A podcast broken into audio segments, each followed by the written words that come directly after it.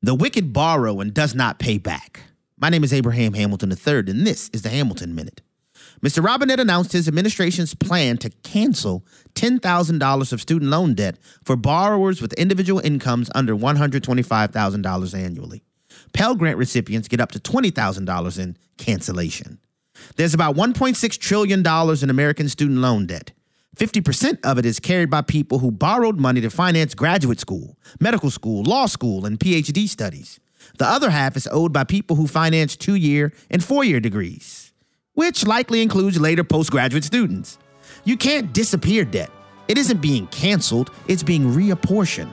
The American taxpayer pays for PhDs we didn't sign up for. Listen each weekday from 5 to 6 p.m. Central for the Hamilton Corner with Abraham Hamilton III public policy analyst for the American Family Association.